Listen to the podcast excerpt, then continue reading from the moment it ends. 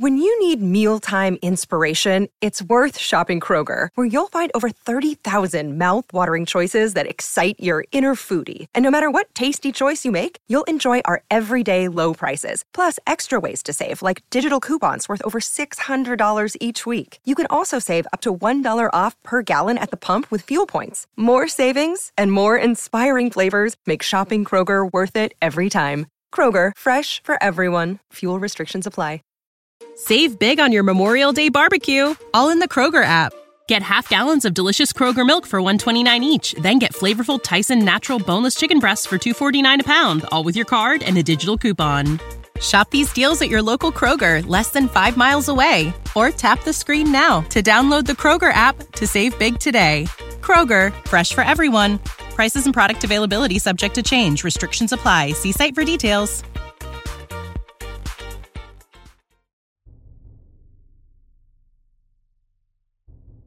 Ariovisto replicò così. Il diritto di guerra permetteva ai vincitori di dominare i vinti a proprio piacimento. Allo stesso modo il popolo romano era abituato a governare i vinti non secondo le imposizioni altrui, ma a proprio arbitrio. Se Ariovisto non dava ordini ai romani su come esercitare il loro diritto, non c'era ragione che i romani ponessero ostacoli a lui, quando applicava il suo. Gli Edui avevano tentato la sorte in guerra, avevano combattuto ed erano usciti sconfitti. Perciò li aveva resi suoi tributari. Era Cesare a fargli un grave torto perché con il suo arrivo erano diminuiti i versamenti dei popoli sottomessi. Non avrebbe restituito gli ostaggi agli Edui, ma neppure mosso guerra a essi, né ai loro alleati, se rispettavano gli obblighi assunti, pagando ogni anno i tributi. In caso contrario, poco sarebbe servito loro il titolo di fratelli del popolo romano. Se Cesare lo aveva avvertito che non avrebbe lasciato impunite le offese inferte agli Edui, gli rispondeva che nessuno aveva combattuto contro Ariovisto senza subire una disfatta. Attaccasse pure quando voleva, si sarebbe reso conto del valore degli invitti germani che erano addestratissimi e per 14 anni non avevano mai bisogno di un tetto. Nel momento stesso in cui a Cesare veniva riferita la risposta di Ariovisto, giungevano emissari da parte degli Edui e dei Treveri. Gli Edui si lamentavano che gli Arudi, da poco trasferitisi in Gallia, devastavano il loro territorio. Neppure la consegna degli ostaggi era valsa a ottenere la pace da Ariovisto, i Treveri, invece, dicevano che le cento tribù degli Svevi si erano stabilite lungo le rive del Reno e tentavano di attraversarlo. Li guidavano i fratelli Nasua e Cimberio. Cesare, fortemente scosso dalle notizie, pensò di dover stringere i tempi per evitare di incontrare maggiore resistenza, se il nuovo gruppo degli Svevi si fosse aggiunto alle precedenti truppe di Ariovisto. Perciò fatta al più presto provvista di grano, mosse contro Ariovisto forzando le tappe. Dopo tre giorni di marcia gli riferirono che Ariovisto era partito dai suoi territori già da tre giorni e si dirigeva con tutte le truppe verso Vesonzione, la più grande città dei Sequani, per occuparla. Cesare giudicò di dover impedire ad ogni costo che Vesenzione cadesse. Infatti nella città si trovava, in abbondanza, tutto ciò che serve in guerra. Inoltre, era così protetta dalla conformazione naturale da permettere con facilità le operazioni belliche. Il fiume Doubs la circonda quasi completamente, come se il suo corso fosse stato tracciato con un compasso. Dove non scorre il fiume, in una zona che si estende per non più di 1600 piedi, sorge un monte molto elevato, la cui base tocca da entrambi i lati le sponde del Doubs. Un muro circonda il monte, lo unisce alla città e ne fa una roccaforte. Cesare qui si diresse a marce forzate di giorno e di notte, occupò la città e vi pose un presidio. Nei pochi giorni in cui Cesare si trattenne a Vesenzione, per rifornirsi ovviamente di grano e di viveri, i Galli e i mercanti, interrogati dai nostri soldati, andavano dicendo che i Germani erano uomini dal fisico imponente, incredibilmente valorosi e avvezzi al combattimento. Spesso li avevano affrontati, ma non erano neppure riusciti a sostenerne l'aspetto e lo sguardo. Di colpo, in seguito a tali voci, un timore così grande si impadronì dei nostri, da sconvolgere profondamente le menti e gli animi di tutti. Dapprima si manifestò tra i tribuni militari, i prefetti e gli altri privi di grande esperienza militare, che avevano seguito Cesare da Roma per ragioni di amicizia. Tutti adducevano scuse, chi l'una, chi l'altra, sostenendo di avere dei motivi che li costringevano a partire e ne chiedevano a Cesare il permesso. Alcuni, trattenuti dalla vergogna, rimanevano per non destare sospetti di timore, ma non potevano contraffare l'espressione del volto, né talora trattenere le lacrime. Al sicuro, nelle loro tende, si lamentavano del loro destino o compiangevano con i loro amici il comune pericolo.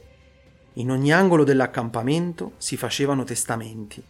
I discorsi e la paura di questa gente, a poco a poco, impressionavano anche le persone provviste di grande esperienza militare, legionari, centurioni e capi della cavalleria chi voleva apparire meno pusillanime diceva di paventare non tanto il nemico quanto la strada molto stretta e l'estensione delle foreste che li dividevano da Iovisto, oppure di avere paura che il frumento non potesse essere trasportato tanto facilmente. Alcuni avevano addirittura riferito a Cesare che, all'ordine di togliere le tende e di avanzare, i soldati non avrebbero obbedito, né levato il campo, terrorizzati come erano. Cesare, messo in allarme, riunì il consiglio di guerra e convocò anche i centurioni di ogni grado. Li rimproverò aspramente perché, soprattutto, avevano la presunzione di chiedersi e di rimuginare dove li portasse e con quali intenzioni. Sotto il suo consolato, Ariovisto aveva ricercato con molta ansia l'amicizia del popolo romano. Chi poteva immaginarsi che sarebbe venuto meno ai propri doveri così avventatamente? Dal canto suo era convinto che Ariovisto, conosciute le richieste e constatata l'equità dei patti proposti, non avrebbe respinto l'appoggio di Cesare e del popolo romano. E se, spinto da un demenziale impulso, avesse mosso guerra ai romani, che cosa mai dovevano temere? Che motivo c'era di non avere più fiducia nel valore dei soldati o nella sua efficienza di generale? Ai tempi dei loro padri avevano già affrontato il pericolo rappresentato da quei nemici, quando i Cimbri e i Teutoni erano stati sconfitti da Caio Mario, e l'esercito si era meritato non meno gloria del comandante stesso. Un pericolo simile lo avevano corso e non erano passati molti anni, anche in Italia con la rivolta degli schiavi, che però si erano avvalsi della pratica e della disciplina imparata dai romani. Tali esempi permettevano di giudicare come sia positiva in sé la fermezza d'animo. Proprio il nemico, temuto a lungo e senza motivo quando era privo d'armi, lo avevano successivamente sconfitto quando era armato e già vincitore. Infine, i germani erano lo stesso popolo con il quale gli elvezzi si erano più volte scontrati, non solo nei loro territori, ma anche nei loro, riportando la vittoria nella maggior parte dei casi. E gli Elvezi non erano riusciti a tener testa all'esercito romano. Chi era rimasto scosso perché i Galli erano stati sconfitti e messi in fuga avrebbe scoperto, se si fosse informato, che Ariovisto aveva logorato i suoi avversari con una guerra di attesa, tenendosi per molti mesi in un accampamento tra le paludi, senza esporsi mai. Poi, quando ormai i Galli disperavano di poter combattere e si erano disuniti, li aveva assaliti, riuscendo così a sconfiggerli grazie ai suoi calcoli e ai suoi piani più che al suo valore. Ma se c'era spazio per questi calcoli contro dei barbari privi di esperienza militare, neppure Ariovisto stesso si illudeva di poter così sorprendere il nostro esercito. Chi esprimeva il proprio timore, fingendo di essere preoccupato per le scorte di grano e per la strada molto stretta, era un insolente, perché osava negare il senso del dovere del comandante o addirittura voleva impartirgli delle direttive. I suoi compiti di comandante erano di indurre i sequani, i leuci, i lingoni a fornire il grano, ormai maturo nei campi. Quanto alla strada, avrebbe giudicato tra breve essi stessi.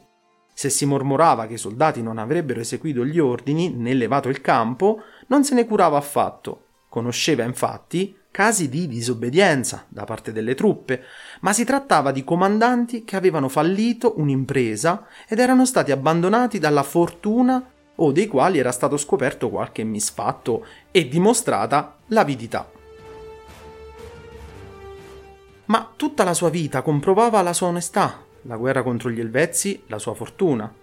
Perciò avrebbe dato subito l'ordine che voleva rimandare a più tardi avrebbe levato le tende la notte successiva, dopo le tre, per accertarsi al più presto se in loro prevaleva la vergogna, unita al senso del dovere, oppure la paura.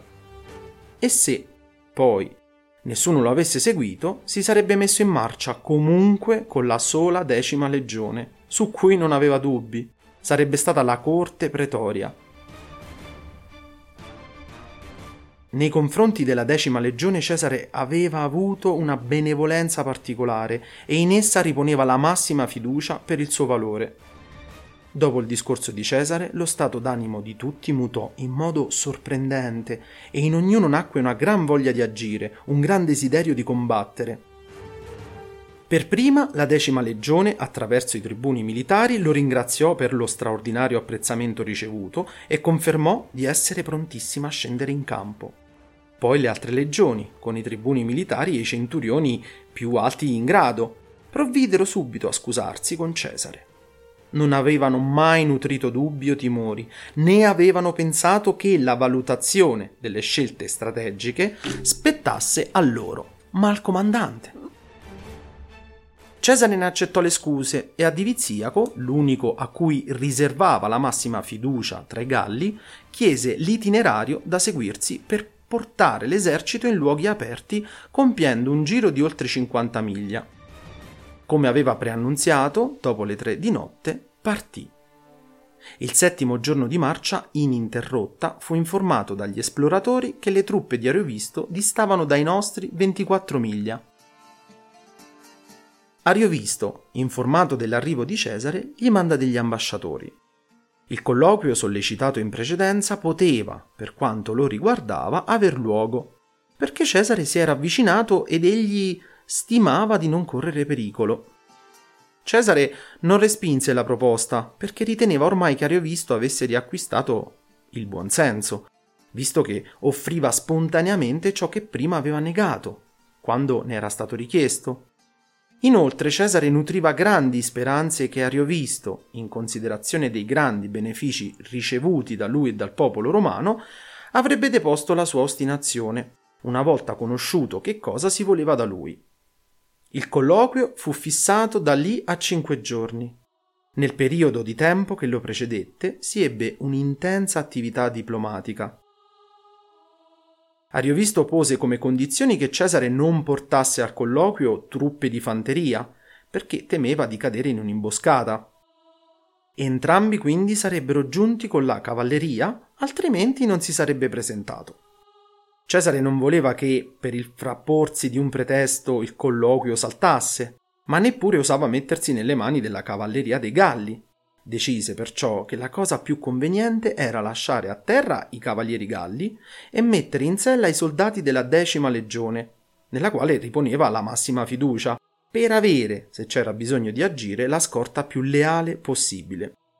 Mentre veniva eseguita l'operazione, uno dei soldati della decima legione, non senza spirito, disse che Cesare aveva fatto per loro più di quanto avesse promesso Aveva detto che li avrebbe presi come corte pretoria, adesso li faceva passare addirittura al rango equestre. C'era un'ampia pianura, con un rialzo di terra abbastanza grande, all'incirca pari a distanza dagli accampamenti di Ariovisto e di Cesare. Qui, come stabilito, si incontrarono per il colloquio. A duecento passi dal rialzo, Cesare fermò i legionari che lo seguivano a cavallo. Anche i cavalieri di Arovisto si fermarono alla stessa distanza. Ariovisto chiese che si parlasse senza scendere da cavallo e che ciascuno portasse con sé dieci uomini. Quando giunsero sul posto, Cesare iniziò il suo discorso ricordando i benefici resi ad Ariovisto da lui e dal Senato. Era stato definito re e amico, gli erano stati inviati doni in abbondanza, onori del genere toccavano a poche persone, ed i romani di solito li concedevano in considerazione di servigi eccezionali. Ariovisto invece, pur non avendo né titoli né motivo di pretendere simili privilegi, li aveva ottenuti grazie al favore e alla liberalità di Cesare e del Senato. E gli illustrava anche quanto fossero antiche e giuste le ragioni dei legami che intercorrevano tra i Romani e gli Edui, quante e quali onorifiche disposizioni il Senato avesse preso nei loro riguardi, come gli Edui avessero sempre detenuto l'egemonia su tutta la Gallia, ancor prima di cercare la nostra amicizia. Il popolo romano voleva, per consuetudine, che gli alleati e gli amici non solo non perdessero nulla del potere acquisito, ma vedessero crescere il favore, la dignità, l'onore di cui godevano chi poteva dunque tollerare che venisse tolto agli Edui ciò che avevano offerto all'amicizia del popolo romano? Ribadì, poi, le stesse richieste presentate dai suoi ambasciatori, che Ariovisto non muovesse guerra né agli Edui né ai loro alleati, restituisse gli ostaggi e, se non poteva rimandare indietro nessuno dei germani ormai presenti in Gallia, almeno non permettesse che altri oltrepassassero il Reno. Ariovisto dedicò poche parole alle richieste di Cesare, ma molte ne spese per elencare i propri meriti. Aveva passato il Reno, non per sua volontà, ma su richiesta e invito dei Galli. Non aveva certo lasciato la patria e i congiunti senza viva speranza di forti ricompense. In Gallia occupava sedi che gli erano state concesse. Gli ostaggi gli erano stati consegnati spontaneamente. Percepiva tributi secondo il diritto di guerra, che i vincitori sono soliti imporre ai vinti. Non era stato lui ad aggredire i Galli, ma i Galli lui. Tutti i popoli della Gallia si erano mossi ed erano scesi in campo contro di lui. Li aveva respinti e sconfitti, tutti, in una sola battaglia. Se i Galli intendevano riprovarci, era pronto a battersi di nuovo, ma, se desideravano la pace, non era giusto che si rifiutassero di pagare il tributo fino ad allora versato volontariamente. L'amicizia del popolo romano doveva non essere per lui un danno, ma un vanto e una protezione, e con questa speranza l'aveva richiesta. Se a causa del popolo romano doveva rimetterci i tributi e restituire i prigionieri, avrebbe rinunciato all'amicizia di Roma con lo stesso piacere con cui l'aveva cercata. Se faceva passare al di qua del Reno molti germani era per difendersi, non per assalire la Gallia. Lo testimoniava il fatto che era venuto solo perché lo avevano chiamato e non aveva mosso guerra, ma si era difeso. Era giunto in Gallia prima del popolo romano, il cui esercito, in precedenza, non era mai uscito dai confini della provincia della Gallia. Che cosa cercava Cesare? Come mai entrava nei possedimenti di Ariovisto? Questa parte di Gallia era sua, così come l'altra era nostra come non era ammissibile che i romani cedessero se i germani avessero attaccato il nostro territorio, così noi, allo stesso modo, eravamo in torto a interferire nel suo diritto. Se Cesare dichiarava che gli Edui avevano ricevuto il titolo di amici del Senato, gli rispondeva che non era così barbaro né sprovveduto da ignorare che gli Edui non avevano aiutato i Romani nel recente conflitto con gli Allobrogi né si erano avvalsi del sostegno del popolo romano nella lotta contro di lui e i Sequani. Doveva sospettare che Cesare simulasse questa amicizia e tenesse in Gallia un esercito con il solo scopo di sopraffarlo. Se Cesare non si ritirava con le sue truppe dalle legioni in questione, lo avrebbe considerato non un amico, ma un nemico e se lo avesse ucciso avrebbe fatto cosa gradita a molti nobili e capi del popolo romano. Lo aveva saputo dai loro emissari. Con la morte di Cesare poteva guadagnarsi il favore e l'amicizia di tutti loro. ma se Cesare si allontanava e gli concedeva il libero possesso della Gallia, lo avrebbe ricompensato ampiamente e gli avrebbe consentito di muovere qualsiasi guerra volesse, senza travaglio o pericolo alcuno. Cesare, in risposta, spiegò lungamente ad Ariovisto perché non poteva venir meno all'impegno preso. Né lui né il popolo romano avevano l'abitudine di abbandonare gli alleati molto benemeriti. Inoltre non riteneva che la Gallia aspettasse ad Ariovisto più che al popolo romano. Quinto Fabio Massimo aveva sconfitto gli Arverni e i Ruteni. Il popolo romano li aveva perdonati, non aveva ridotto a provincia i loro territori, né imposto tributi. Se occorreva riandare ai tempi più antichi, il dominio del popolo romano in Gallia era il più giusto. Se bisognava rispettare il decreto del Senato, la Gallia doveva rimanere libera perché, vinta in guerra da Roma, aveva voluto mantenere le proprie leggi. Mentre il colloquio andava svolgendosi in questo modo, a Cesare venne riferito che i cavalieri di Ariovisto si avvicinavano al rialzo e si dirigevano contro i nostri, scagliando pietre e frecce. Allora interruppe il discorso, raggiunse i suoi e diede ordine tassativo di non rispondere ai nemici neanche con un dardo, Infatti, anche se nello scontro con la cavalleria nemica non prevedeva alcun pericolo per la sua legione prediletta, tuttavia non ritenne opportuno ingaggiar battaglia, perché i nemici, battuti, non potessero sostenere di essere caduti vittima di un tradimento di Cesare durante il colloquio.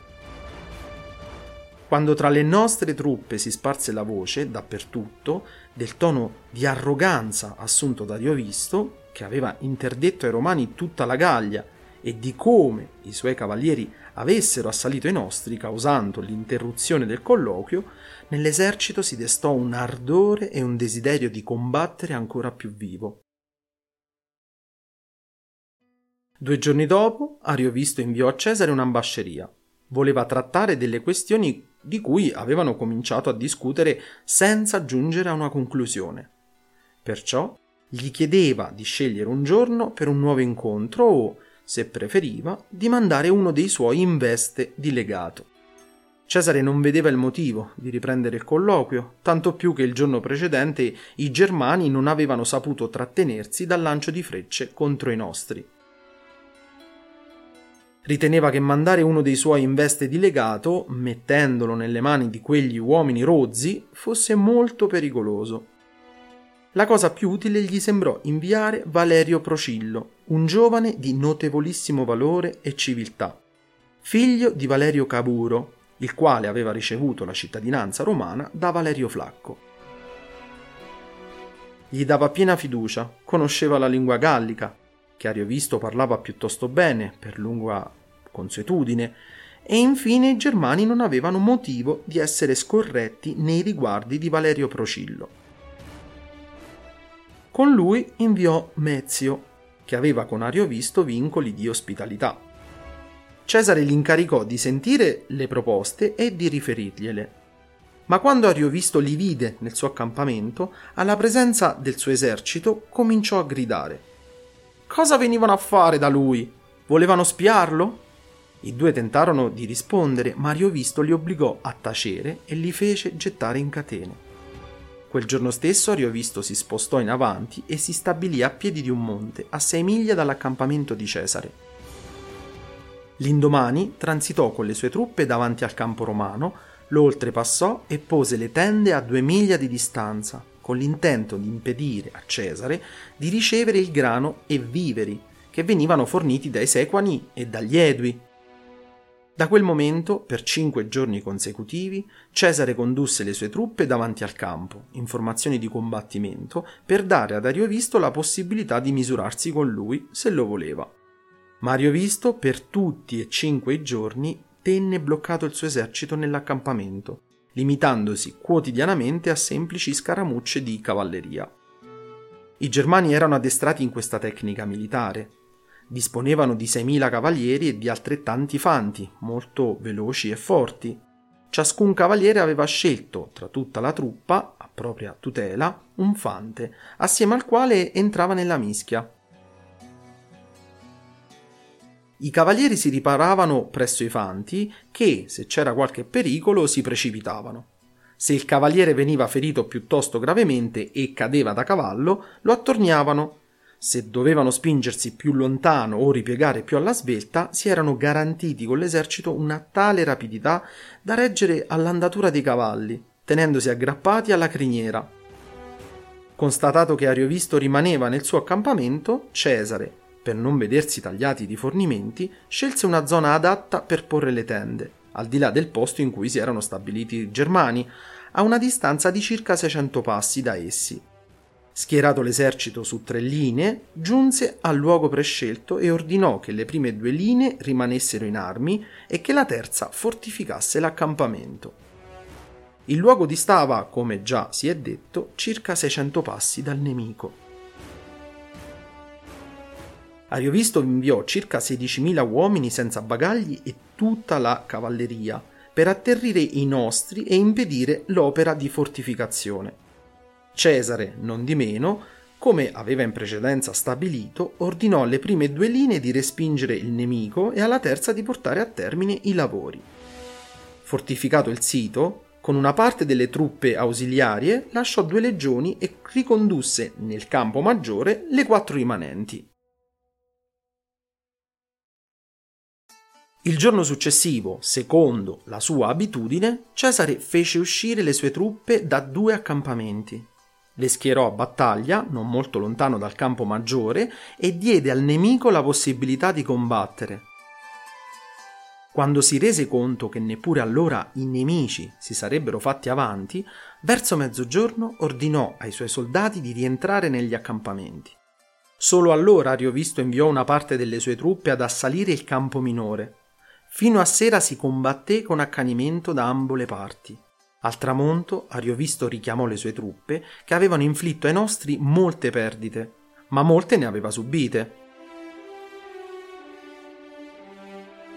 Cesare chiese ai prigionieri per quale motivo Ariovisto non accettasse lo scontro aperto e ne scoprì la causa. Presso i germani era consuetudine che le madri di famiglia, consultando le sorti, e i vaticini dichiarassero se era vantaggioso combattere o no. In questo caso il responso era stato il seguente. Il destino è avverso alla vittoria dei Germani, se combatteranno prima della luna nuova.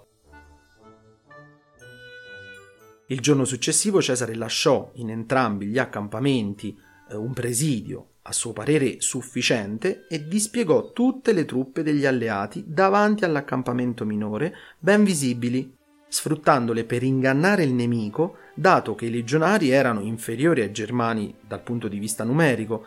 Sistemato l'esercito su tre linee, avanzò fino all'accampamento dei nemici. Solo allora i germani furono costretti a condurre fuori le loro truppe e si disposero secondo le varie tribù, a pari distanza le une dall'altre. Gli Arudi, i Marcomanni, i Triboci, i Vangioni, i Nemeti, Sedusi e gli Svevi. Tutto intorno collocarono carri e carriaggi, per togliere a chiunque la speranza di fuggire. Sui carri fecero salire le loro donne, che mentre essi partivano per combattere piangevano e con le mani protese li imploravano di non renderle schiave dei romani. Cesare mise a capo di ciascuna legione i rispettivi legati e il questore, perché ognuno li avesse a testimoni del proprio valore. Egli stesso guidò l'attacco alla testa dell'ala destra perché si era accorto che da quella parte lo schieramento nemico era molto debole. Al segnale i nostri attaccarono con tale veemenza e i nemici si slanciarono in avanti così all'improvviso e con tale rapidità che non si ebbe il tempo di lanciare i giavellotti. Ci si sbarazzò di essi e si combatté corpo a corpo con le spade. I germani formarono rapidamente, secondo la loro abitudine, delle falangi e ressero all'assalto condotto con le spade. Si videro molti romani salire sopra le varie falangi, strappare via con le mani gli scudi dei nemici e colpire dall'alto. Mentre l'ala sinistra dello schieramento nemico veniva respinta e messa in fuga, l'ala destra, con la sua massa, premeva violentamente sui nostri. Il giovane Crasso, comandante della cavalleria, essendo nei movimenti più libero di chi combatteva nel, nel folto schieramento, se ne accorse e mandò la terza linea in aiuto dei nostri in difficoltà. Questa mossa salvò le sorti della battaglia. I nemici volsero tutti le spalle e non si fermarono prima di aver raggiunto il Reno, che distava circa 5 miglia dal luogo dello scontro.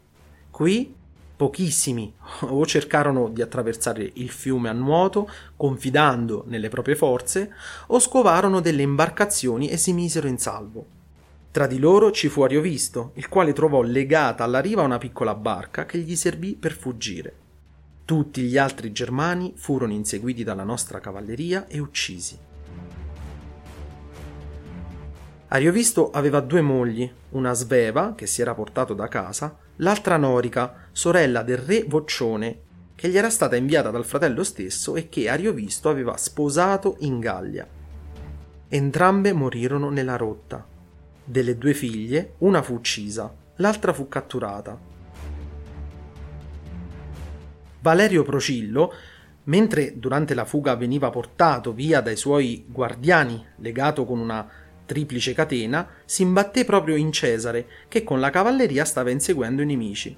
Ciò procurò a Cesare una gioia non minore della vittoria stessa, perché si vedeva restituito, strappato alle mani del nemico, l'uomo più onesto della provincia della Gallia, suo amico e ospite.